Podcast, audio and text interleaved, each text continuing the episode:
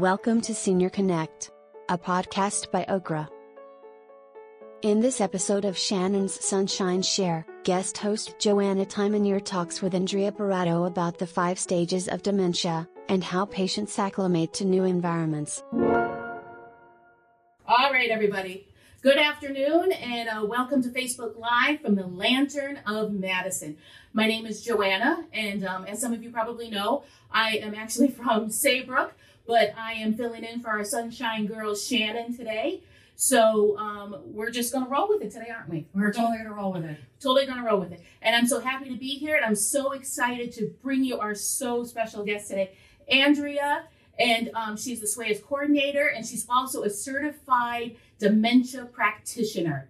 And, and so we're very, very proud to have her. And today Thank she's you. going to uh, cover the five stages of acclimation to a new environment for a person with dementia. So um, we want to welcome you.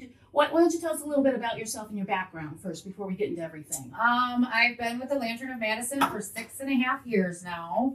Um, I've been an STNA for 21 years. Wow, so you know. You've been in- I've been You've there. been in the trenches. You've been in the Um, trenches. I've been a certified dementia practitioner for two years now, and I've been the Svayus coordinator for the memory care unit here in Madison for going on three and a half years. Wow. So that's that's some real experience. You came from the ranks and you, you made your way I up did. the ranks, and I so did. you pretty much know everything that's happening. You you, have a handle on. I it do. you've gone through it and you have done it. And a lot of what we're going to be talking about today is all based on information that I've gained through experience. Um, this is all research and data that I have gained through a lot of personal experience of working with Alzheimer's and dementia for 21 years. Yeah, that's wonderful. That's wonderful. So we are so so lucky to have her. Um, so when you go into a new environment, you know it takes time to get used to that environment. It does. Yes. You know, we've all been in new places and new surroundings, and, you know, you're a little uncomfortable. You know, you're not quite sure where you're going. You don't really know anybody. New house that creaks at night. New house at creeks, like every little thing, like, you know, it, it takes a lot for us to get used to a new environment. Okay. So when you're talking with individual about individuals with dementia, it becomes much more difficult. Um, they go through different stages, um, and a lot of them have similarities to the five stages of grief. Yes. Yeah, yes. the five stages of grief. So why don't you maybe maybe start us off with maybe like the the first stage, like say someone's moving into the lantern, like what is that first stage that like the family could expect to see? So, with the different stages of grief, which obviously are denial, anger, uh, bargaining, depression, and acceptance, our clients with Alzheimer's and dementia, when they move into a new environment, um, pretty much go through the same thing. And this has been just a lot of years of just kind of observing and watching and just noticing more and more and more how it is relating so much to that th- that grief process. Right. Um, when we're in a stage three or four of the disease process, and often in the beginning stages of a five, um, I think that we're a little bit more aware of our surroundings. So the struggle is a little bit more. Um, when we get into our late stages of fives and sixes, um, we're a little bit more malleable, if that makes sense, where um, it's not, we don't have the same expression of behaviors. Right. Not to say that there won't be any, because there will be, but they're going to be out of character type behaviors, Mhm. um, and they express them in a bit of a different way. Okay. Um, so we'll start with our first stage, which is denial. Um, this stage can be very difficult. It's it's very difficult for the loved ones who are admitting their um, family members here. Um, they could be in denial that they had to move. Um, Right. They're in denial that they can't care for themselves anymore. They're um, in denial that um, I have a home already. I'm not sure why I have to be here. Um, and they really under they really struggle to understand the why behind the move because at this stage it's not always easy to really process the why behind the move.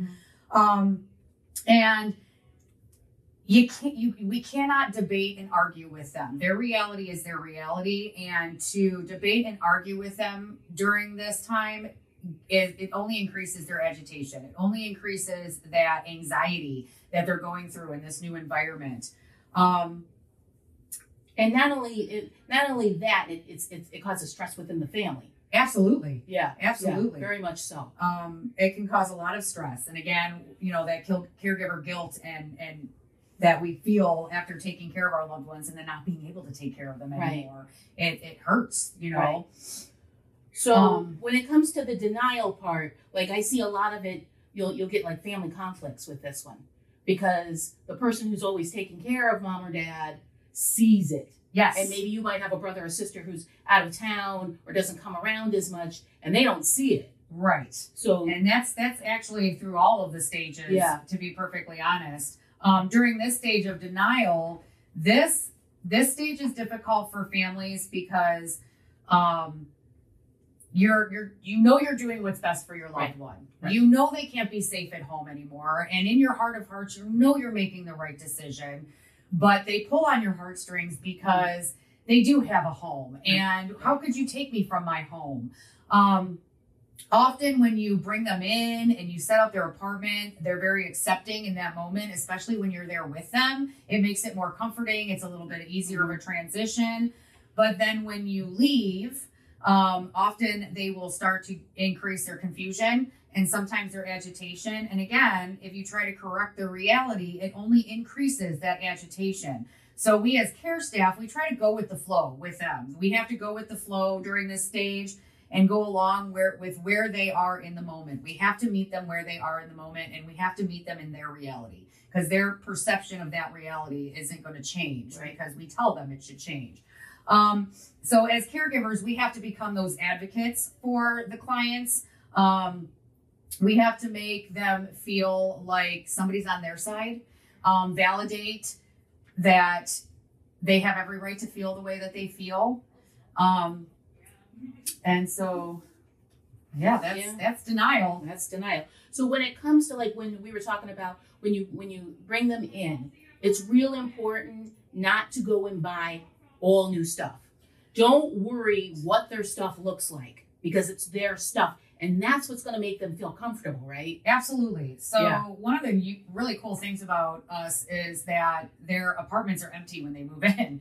It's like anybody moving into a new mm-hmm. apartment, and for for anybody who has done this before, we spend a lot of time making it our own, and we make it our own with our things that are have a lot of meaning to us. So. For instance, if I have a favorite recliner, and it doesn't matter if it's got holes and it's run down, but it's got my whole body imprints in it, and it's the one thing that's super familiar and comfortable to me, bring that recliner. Yeah, I know it doesn't look good. And it's care. okay. We don't care if it, if the recliner is shabby looking. What we care about is the familiarity of that Right. item, that comfort of that item that it gives to that um, individual who's trying to get through this um, environmental change. You know, their favorite coffee mug. I know that the Lantern provides coffee mugs. We do. But if they had their favorite coffee mug that they drink coffee out of every single morning, that's something that you want to make sure you bring. Um, because these things that are familiar to them are going to make that space feel a lot more like home. And maybe that environmental change won't be so difficult. Right. And that goes and the opposite goes is true also. Don't bring so much stuff Right. that they're super overwhelmed and Oversensory, oversensory. overload. Yes, there's so much stuff that I don't even know where to begin.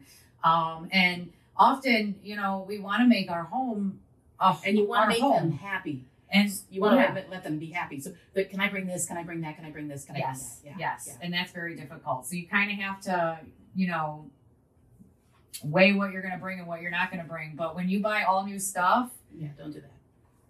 It's, not familiar to them. They don't know this new this new shower curtain and these new floor mats and that new area rug. And I've never seen that chair before. This is not my space. Yeah. These those aren't mine. my slippers. That those aren't my clothes. Those aren't Absolutely. because you're worried about what people are going to think when you bring the stuff in. Right, and we don't care. And we we just want care. your loved one to really enjoy the environment and feel comfortable within it. Yeah. Um, so now Ugh, this is a tough one, gang. this one's anger. Anger is never easy. So now we're starting to realize that we're not going home right away, and we start to exhibit these signs of increased anger or agitation. Um, they will pack up their belongings and they will wait by the door for somebody to come pick them Right. up. Right. They will accuse their family members and loved ones of abandoning them, and we know better, but they don't maybe understand that because, again, they don't understand necessarily the why behind the move. Um, they'll refuse to stay another minute.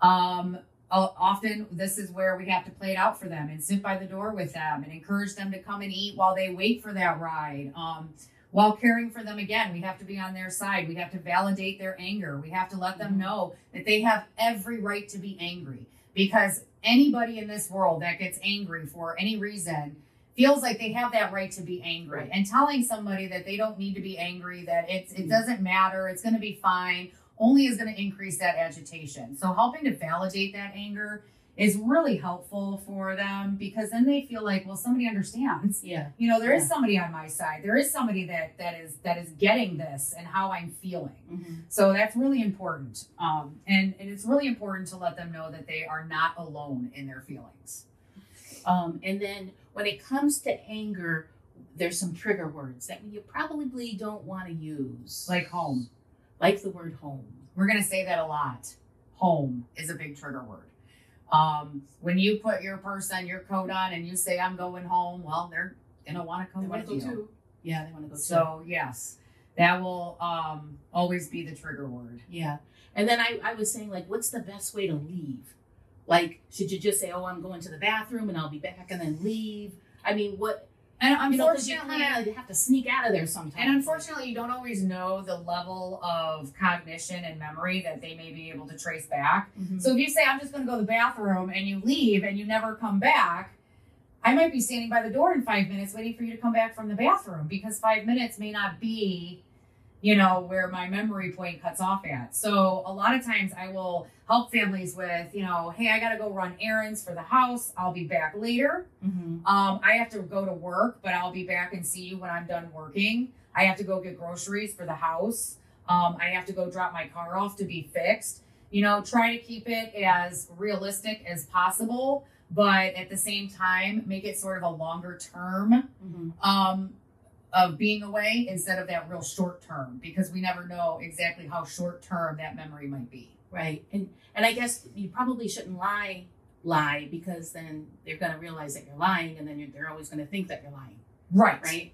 Sometimes, yes, yes. So try to keep it as as real as as as you possibly can. So now this next one, boy, this next one I tell you, they they really they're really something these They guys. they, they are. They're The- difficult. This, this third stage is is bargaining and manipulation, and and this is a big one. I'll say that they are very very good at the manipulation and the bargaining.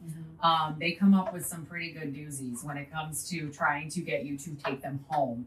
Um, this prob this stage is probably one of the most difficult for families because this is when um, we start verbalizing to our families how how uncomfortable we are and how unhappy we are. Um, they will often do whatever it takes to not have to live in this facility. Um, they will bargain. They'll threaten to call the police and tell them that we're holding them hostage. Um, they'll accuse family members, and I'm sure some of you guys have heard it. Um, you have no right to take my house. Um, it's your fault I have to live here. What right do you have to sell my house? Who do you think you are? No one would treat their mother like this. Yeah, you don't yeah. love me Yeah, anymore the things that the things that get you right in the they are they are literally targeting your heart um because if if if if they can target your heart and they can make you feel that bad about them having to be here then they know you will do everything that you can to not have to have them stay here even though you know in your heart of hearts it was the right thing to do to bring them into a facility where they could be safe Mhm. it's not always easy. You know, it, it's right up here. It Yeah. doesn't always compute to your heart. Right. So it's always kind of harder during this stage when they're being very accusatory Mhm. um, and they're being very manipulative. Um, And this goes for like they'll say they're stealing from me, they're not feeding me, they're yes. So that you'll pick them up and you'll that take them out get 'em. and you'll come get them and you'll take them. I've even had client uh, family members come and take clients around to other facilities when they mentioned how hap- unhappy they were here. Unfortunately, when they went through all these environmental changes and saw all these different places, and she came back, the increased anger was astounding. She was very confused, very agitated, very fixated on money. Um, and so it became very difficult for her to acclimate. So it took even longer and it extended that acclimation period even longer Yeah. until, you know, we stopped taking her out constantly. Yeah. Now, and, and this is another one of those areas where if the whole family's not on board, this particular thing can cause the biggest conflicts in family because you'll have one part of the family that knows mom or dad and know that there's an issue or problem, and then the other part of the family that doesn't really know so much, and then mom's telling them, she's stealing money from me. She's taking all my money. Not only that is Yeah. often um, we are in denial ourselves that our loved one has Right. dementia. Right. And when we have short snippets, when we have half an hour conversations, uh, when I'm in my stage threes and fours, and sometimes even in my beginnings of stage fives, I'm very good at faking it till I make it. And I can have a really good, meaningful conversation with you without you really picking up those telltale signs that something's not quite right. And you Um, almost believe them. But when you spend a couple hours with that individual, you may not you you will start to see those memory deficits and those those the word finding um, when we can't remember words and we're trying to communicate. So when we have that 15 minute, 20 minute conversation on It the phone fine. with our loved one who lives in another state, they seem fine. Yeah. You know, they seem okay. They can have a conversation. There's nothing wrong with them. They're they're good. But in reality, when you're actually here and you're with them for a long period You're of seeing the time, pattern. you're seeing the pattern. You're seeing a lot more of those deficits that are happening. So that one family member that might be here every day, spending time with that loved one, has a Mhm. good grasp and understanding on what's going on. Whereas a family member that might live out of town might not see the same behaviors and patterns that that family member. So then there's that conflict. Yeah, I've I over the years I have seen a lot of family conflicts and a lot of hurt feelings and and a lot of emotions that don't need to really happen, but they do because that that whole communication has fallen apart. Absolutely. And and then you have mom calling one person working against the other person. Mm-hmm. It- you know what I mean? So you have to as whoever takes charge, there's always a family member that takes charge Absolutely right. and that family member has to articulate and show examples and really pull the family together and say this is for my mom and dad's safety because i know you're not seeing it but you got to trust me some, this is there's really an issue and, problem and, and. I would definitely suggest that every family member who is in relationship with the loved one and will be communicating with them a lot do their due diligence and really research and understand Alzheimer's and dementia. Um, I teach classes. I do community um, um, speaking presentations. A lot about a lot at the senior centers when we're not in a pandemic. Um, and I've even done educational seminars here for families because there's a lot we don't know about Alzheimer's and Right. dementia. Right. There is such a vast world of things that that people don't really know, and they're very surprised when they find things out. And it's it's it's difficult. It really is. yeah, so there's like you, 88 different types of dementia yeah, it's like it's- who knew i just thought right. it was one i didn't know Right. you know? So, um, depending on your loved one's type of dementia and depending on the stage of their dementia, you know, learning as much as you can about it is going to definitely benefit Mm-hmm. you and your family, especially trying to get through this whole acclimation period. Yeah, because when I first started off, I, I never thought that there was 88 types of dementia. I thought dementia was Alzheimer's, Alzheimer's was dementia, and it was just one thing. I didn't Right. And you'd be separate- surprised how many people are, are the same. That Alzheimer's is Yeah. just dementia is Alzheimer's and Alzheimer's is dementia. Yeah. Well, And- yes, everybody who has Alzheimer's has dementia, but not everybody who has dementia has Alzheimer's. Or it's going to turn into Alzheimer's. Right. Right. Because there's lots of different forms of dementia. And dementia happens when when the dementia progresses. Is that just the brain continuing to shrink?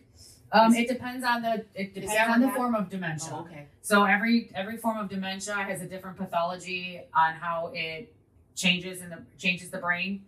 Um, so it really just depends. There, you know, there are some um, dementias that only hit certain lobes of the brain. Mhm. Alzheimer's disease um, hits your cerebral cortex, whereas um, FTD or frontal temporal lobe dementia just really focuses on that frontal and temporal lobes. So it really just depends, honestly, about which dementia that we're dealing with here. So, So- when so- you know, do your research. So then, so so do some just hit the right side, some hit the left side, some It just really it depends. just on really the depends. on the dementia. There's all just all different kinds.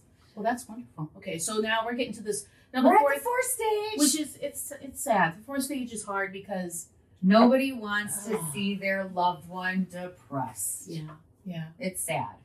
Um, this stage is where they're starting to feel like they've been abandoned or forgotten by their loved ones. And that is not to say that their loved ones haven't visited them every single day and spent time with them. It's just unfortunately they may have forgotten that they had that visit. Um, so it's it's it's very it really pulls on your heartstrings when they call you and they're crying and they're sad um, when they keep telling you that they don't want to do activities they don't want to go sit with those other people um, we start to you know kind of pull ourselves away and withdraw from social situations. Um, i'm hesitant to participate in these activities because i don't really know these people. Um, this environment's kind of different to me. Um, and it's it's sad and it's depressing because I'm trying to understand and accept that I'm not going. I'm not Yeah. going home. I'm not Right. leaving. So now I am depressed and sad. And so this can be really difficult for the families because again, nobody wants to see their loved one unhappy. So there's a lot of different things that we can do, a lot of counseling, obviously. Um, we do offer counseling through our geropsych services, but sometimes, you know, during this acclimation process and and during this depression stage, it might be benefi- beneficial to talk to the geropsychology or the Mhm. doctor and find out if maybe an antidepressant to be used just in a therapeutic way during this time, um, just to kind of help them therapeutically through this. And then when we get to dun to dun to dun, the next stage of acceptance, um, we can start tapering off of that medication. And then we don't, because obviously these medications aren't good for anybody, not you, me. It's Elderly just, it's just a little bit of a stepping It's just a little bit of a, A a little, yes, a little therapy, a little therapy to help us along the way until we can get to that next stage and we Mhm. can start to feel good. Okay, and when it comes to to um, some of these stages, some of the families go through them also. You know, some of the families will go through like a, a stage of anger and a Yes. stage of denial and a stage of we all go through it, I think, actually. yeah. So that's important to know too that, that your own feelings are go- are going to come to the surface also. Yeah. yeah, and Absolutely. especially like that guilt. And am I doing the right thing? And and you just have to know in your heart of heart, this I'm doing the right thing. I know I'm doing the right thing. Yep. And and hold true to that. So we try to engage them in as much activities as we can. We try to get that socialization aspect out, that human interaction that we all as human beings need. Mhm. Um, even if it's just like one on one. Right. You know, I'm just gonna go in the room and I'm just gonna sit and have a good good deep conversation with you and just let you, you know, let off some steam and just talk to me. Um I would suggest sorry to interrupt No, you, but I would suggest that if you're a family member and you do come in to visit with your loved one and they're going through any of these stages and they're in the middle of doing an activity because we actually got them to do an activity, I would ask you to join them. Mhm. Instead Oh, yeah, of yeah. let's I'm gonna take my mom and we're gonna go in her room and we're gonna sit and have a visit. That's that's great. We want you to do that, but we also want you to be a part of the activities Right. because this lets that client know that this is all okay. You know, I I have my loved one here with me. We're doing this together. It's It's, fun. A, it's it's fun. It's a it, it takes a team to do it. I have support. I have guidance, and my family member is letting me know that it's okay to be a part of this. Mhm. So that's very helpful. What I was going to say was um, when when we first bring our clients in, there's an extensively long questionnaire Yes. that that the families fill out, and a lot of the families are, why do I have to fill out? The why I don't understand why I got to. It there's a, there's a point and a purpose to this very long questionnaire. So yes, maybe and we're going to get to that um, after we talk about that stage of okay, good, acceptance. good, good. Um, acceptance. This is the this is the golden ticket. This Yeah. is Yeah. This is the yay moment.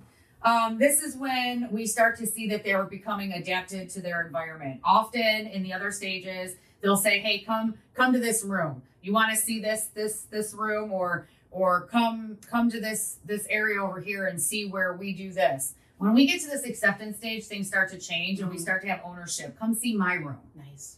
Come look at my bathroom. I want to show you something. Come look at the prizes I won in the bingo that I was playing today. You know, this this ownership of me. This is mine. I own it. Um, this is when we really start to know that acceptance is happening. Mhm. Um, they'll start to refer to their suite as their home, and they might even start rearranging some of the things in their suite to to accommodate them to make it more their own. And so instead of I'm packing up all my stuff and I have to leave, now it's the opposite. Now I need to put this right here because I need to see this right Mhm. here and it looks good and that's mine and I like the way it looks right there.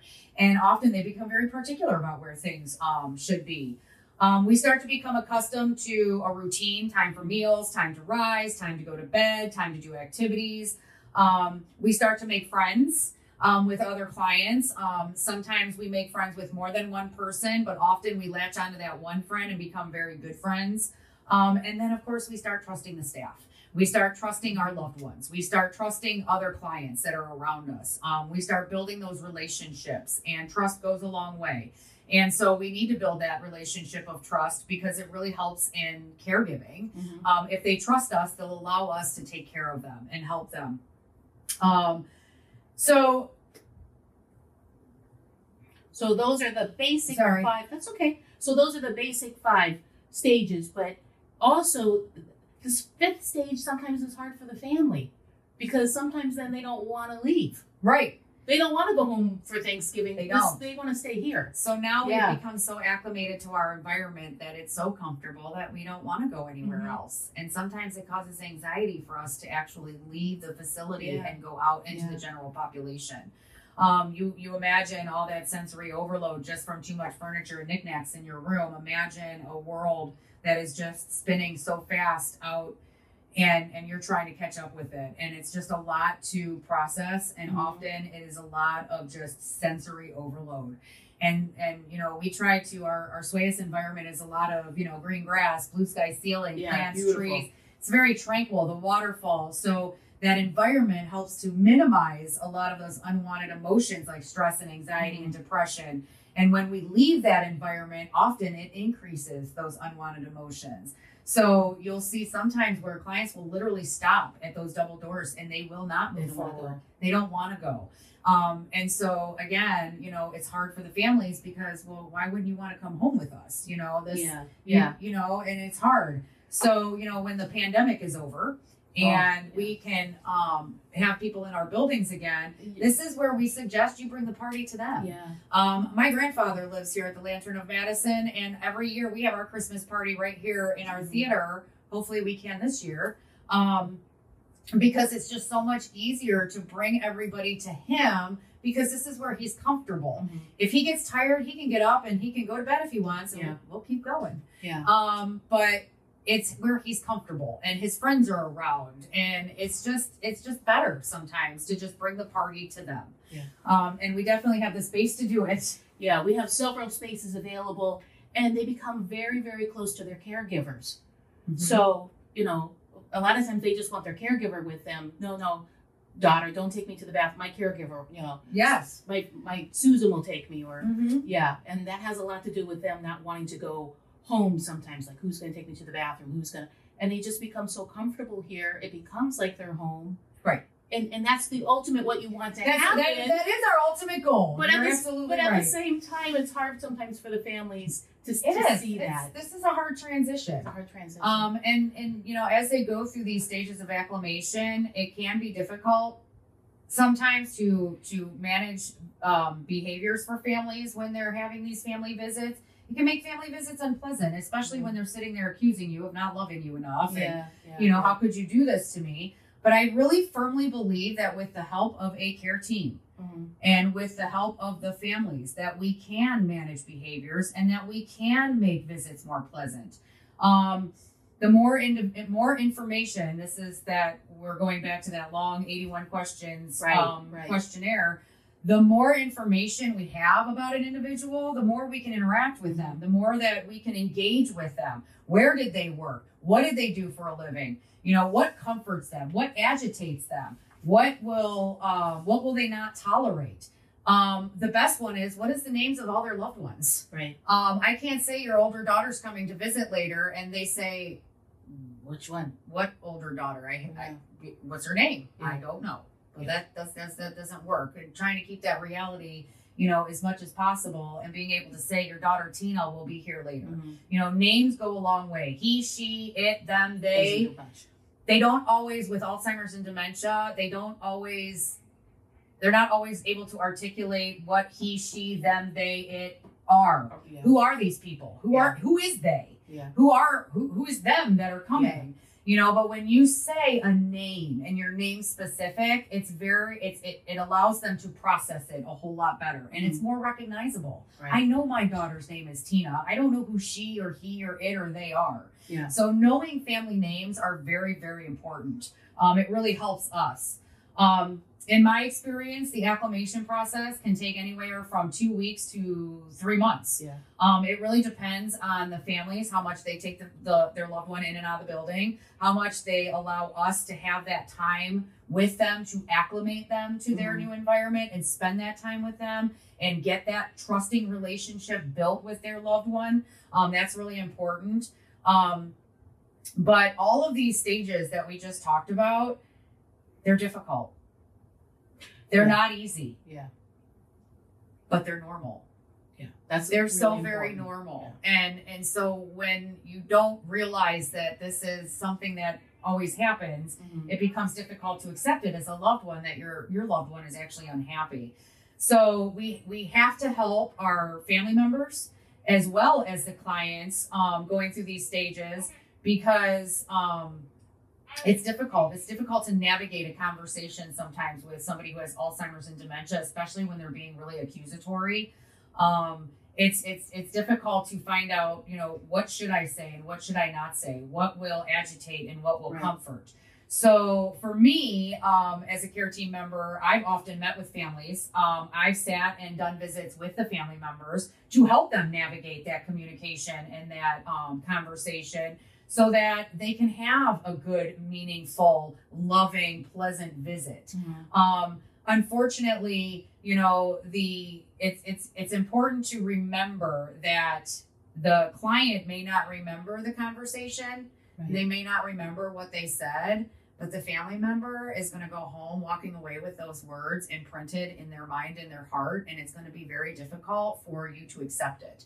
And so, any way that we can make your visits more pleasant, make them easier, Mhm. um, help you through them, navigate them, um, help with that reality and perception um, is going to go a long way um, in in taking away a lot of that stress and a lot of that guilt from um, the family members who are experiencing that. Um, so that's that's really that that's really important. Um, you always we- we always have to make sure the family members know that they're doing the right thing, that they did the right thing, that they're doing a good job Mhm. um, it's hard to to not to feel like you're you're doing the wrong thing um, when you don't see somebody happy with the decision you made. Right. Right. Um, so it's always going it's always hard to and it's always a struggle to understand um, the behaviors and the emotions that they go through. But I feel like if we work as a team and we educate and we educate and we educate and we educate, that we can make this a lot easier for everybody. And I think it could, I think it could be a lot more of an easier process um, if we really make sure that we are spending enough time with the families and spending enough time with the clients and as a care team. Being a care team is very important. yeah. What kind of what kind of training does the care team get? Um, all of the staff get a four hour class on Alzheimer's and dementia. We talk about the brain, how Alzheimer's and dementia affects the brain, different types of um, dementia, how they affect that person, um, behaviors um, that are associated with the different dementias, um, understanding that a need is a need. A need is a need until it is met. And so we have to understand and try to figure out what that need is, even when the client can't tell us, cannot communicate what the need is that so learning body language, understanding how to pull context words out of a sentence that may not make a whole lot of sense when Mhm. they're trying to communicate. Um, this is all part of their education. Um, on top of that, they get four hours of education on their first day of orientation. Mhm. And then on top of that, they get four hours of in services throughout the year on Alzheimer's and dementia and different things that are associated with them from um, behaviors to um, environment to um, activities um, and caregiving. Mhm. Um, so it just it's, it's a lot. They get constant. And I just go down sometimes and just start quizzing them. Yeah, and if you ever saw anything, you would always say, you know what? Well, maybe try doing it this way. Yeah, our you know our, way. our motto often is I'd rather try and fail than not try at all. Right, Because right. again, every individual is different. We all came from different backgrounds, different family dynamics, Mhm. different lifestyles. And so what what what may work on me may not work on Joanna. Or Right. what um, doesn't work on Joanna may work on me. And it might be something that I can process and understand, whereas, you know, she may not. So we have to try everything. Um, and so that's something that I teach my caregivers. They all know that they have to have a voice. Mhm. Um, they have to be able to communicate with me, with their nurse, with each other Mhm. as to what's going on. Um, I always tell them if something works, shout it out shout it out loud because Yeah. we all need to know Yeah. what works. And it goes both ways. If something doesn't doesn't, work, shout it out and shout it out loud so that we all know what not to do to cause that person further unwanted emotions such as anger, depression, anxiety. Yeah. So So now, when they're starting, when now sometimes as they get further down, they start having like outbursts, um, and, and different and some difficult. So yeah, we talked in the beginning a little Yeah. bit about how when we get to them late stages of fives and sixes, how they become a little bit more malleable, but they still have out of character um, behaviors or or dysfunctional behaviors that um, we're not used to seeing. Um, so some of those um, may include, but are not limited to, poor food intake. My gosh, my mom's not eating. Yeah. I can see she's losing weight. Um, what's happening? What's going on? Um, and it's really that at this point in time, they're just kind of grazing and they Right. eat a little bit here and a little bit there, but they're so focused on trying to acclimate to this new environment and these new surroundings that they don't have the focus and attention to sit down and eat a whole meal. Right. So we may see some poor food intake. We may see a little bit of a weight loss. But normally when we get to acceptance, we start putting those pounds back on because Yeah. now we're eating really good. Um, incontinence, whereas we may not have been incontinent before, now we're starting to we're, we're having some incontinence issues. Well, because I don't know where the bathroom is, and this is new to me, and I'm I'm not really sure what I do, and I'm kind of embarrassed. Do I just what do I do? Yeah. you know so incontinence sometimes happens um, yelling out and screaming sleep disturbances sometimes we don't sleep at all sometimes we sleep too much and we're napping all the time and we want to lay in bed all the time often we see that during the depression stage um, struggling with their activities of daily living such as dressing and grooming and giving themselves a shower um, sometimes you know we have increased confusion during some of our acclimation process. So we struggle with some of those ADLs. And of course, that's where, you know, our care staff would step in to support, guide, and assist them. Um, sometimes we have memory conflicts, whereas usually we're pretty sharp. Yeah. Sometimes, you know, we're, we're just slightly off because we're really trying to process everything that's happening in my world. And so I kind of have some increased confusion during that time. Um, wandering, pacing, repetitive body movements, and anxiety um, undressing in public um, might sound strange, but when you don't know your environment and you don't know where you are and you feel like, okay, well, this is where I should be and I'm comfortable and this is what they keep saying, like, this is my home. Well, then I'm just going to get undressed here and put my pajamas on. Yeah. You know, why would you differentiate if I keep telling you this is your home from your apartment versus the common area? So be, until we really can build that routine with them and, and, and get them to understand that routine, um, they really they, they don't always understand the most appropriate places to dress and undress.